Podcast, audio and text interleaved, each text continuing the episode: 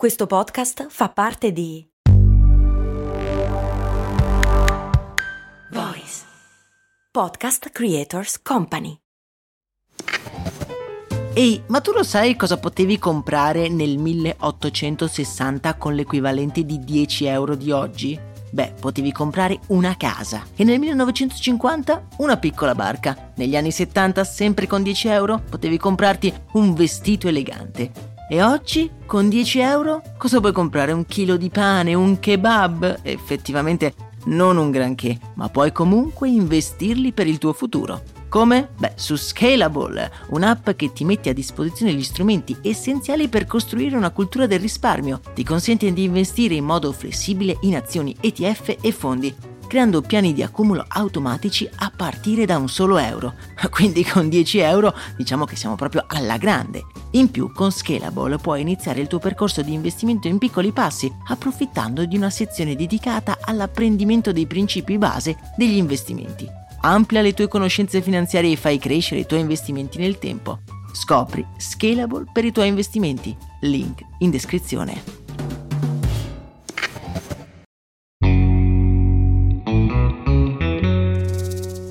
Ve lo devo dire ragazzi, io sono un pessimo cantante.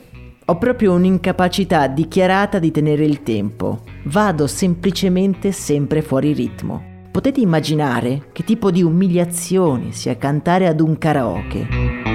E invece, una sera, a Barcellona tanti anni fa, mi sono esibito. Ed è stato incredibilmente divertente. Ah, per me ovviamente, non posso garantire per chi stava ascoltando.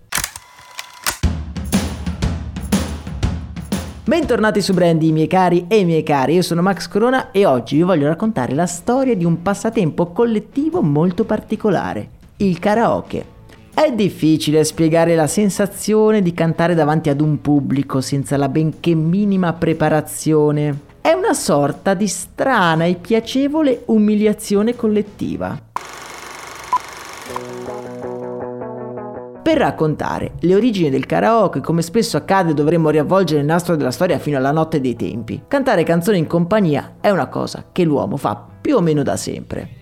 Le origini del karaoke moderno sono da ricercare in Giappone, più precisamente a Kobe nel 1968, dove un musicista di nome Daisuke Inoue sta parlando con un suo cliente che gli sta chiedendo qualcosa di molto particolare. L'uomo è un cantante rock che si sarebbe esibito in un locale tra qualche giorno e vuole dal nostro protagonista delle basi di canzoni famose create con una tonalità neutra in modo tale che queste si possano adattare alla voce dello squattrinato cantante. Nei giorni successivi, Daisuke, mentre crea queste basi, non riesce a non pensare che il lavoro di quel cantante lo potrebbe fare proprio chiunque. Chiunque potrebbe cantare su quelle basi e sentirsi una rockstar cantando i Beatles.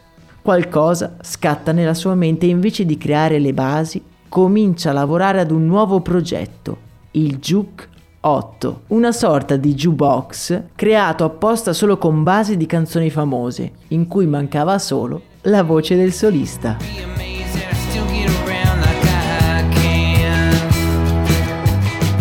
Daisuke comincia a vendere il suo apparecchio nel 1971, ma lo fa un po' in sordina. Lui stesso è scettico che qualcuno possa effettivamente trovare la cosa divertente inserire dei soldi in una macchina che ti fa sentire solo la base? Il nostro protagonista chiamerà quell'aggeggio karaoke, che in giapponese significa orchestra vuota, e non aveva la benché minima idea che da quel momento in Giappone diventerà una vera e propria mania.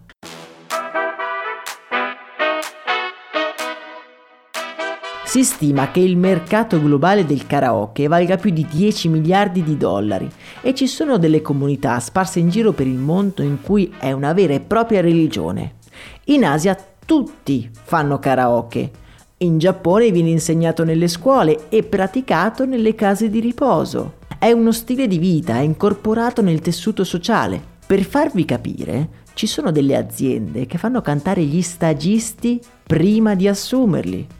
Il karaoke non è solo un modo per stare insieme e creare dei legami, ma è anche un modo per mettersi, tra virgolette, a nudo, riuscendo a trasmettere se stessi in modo veloce e sincero. Nelle Filippine il karaoke è talmente diffuso che in certi villaggi, fatti di capanne con a malapena l'allaccio alla corrente elettrica, il microfono e gli amplificatori del karaoke entrano in casa prima ancora della lavatrice o del divano. In Italia, purtroppo per fortuna, non è così diffuso, ma sono convinto che cantare davanti a degli sconosciuti sia profondamente terapeutico.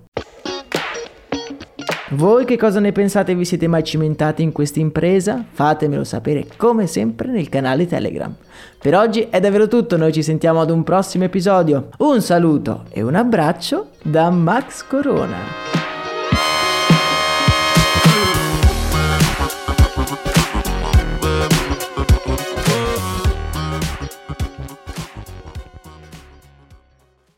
I'm Sandra, and I'm just the professional your small business was looking for. But you didn't hire me because you didn't use LinkedIn jobs. LinkedIn has professionals you can't find anywhere else, including those who aren't actively looking for a new job but might be open to the perfect role, like me. In a given month, over 70% of LinkedIn users don't visit other leading job sites. So if you're not looking on LinkedIn, you'll miss out on great candidates like Sandra. Start hiring professionals like a professional. Post your free job on linkedin.com/people today.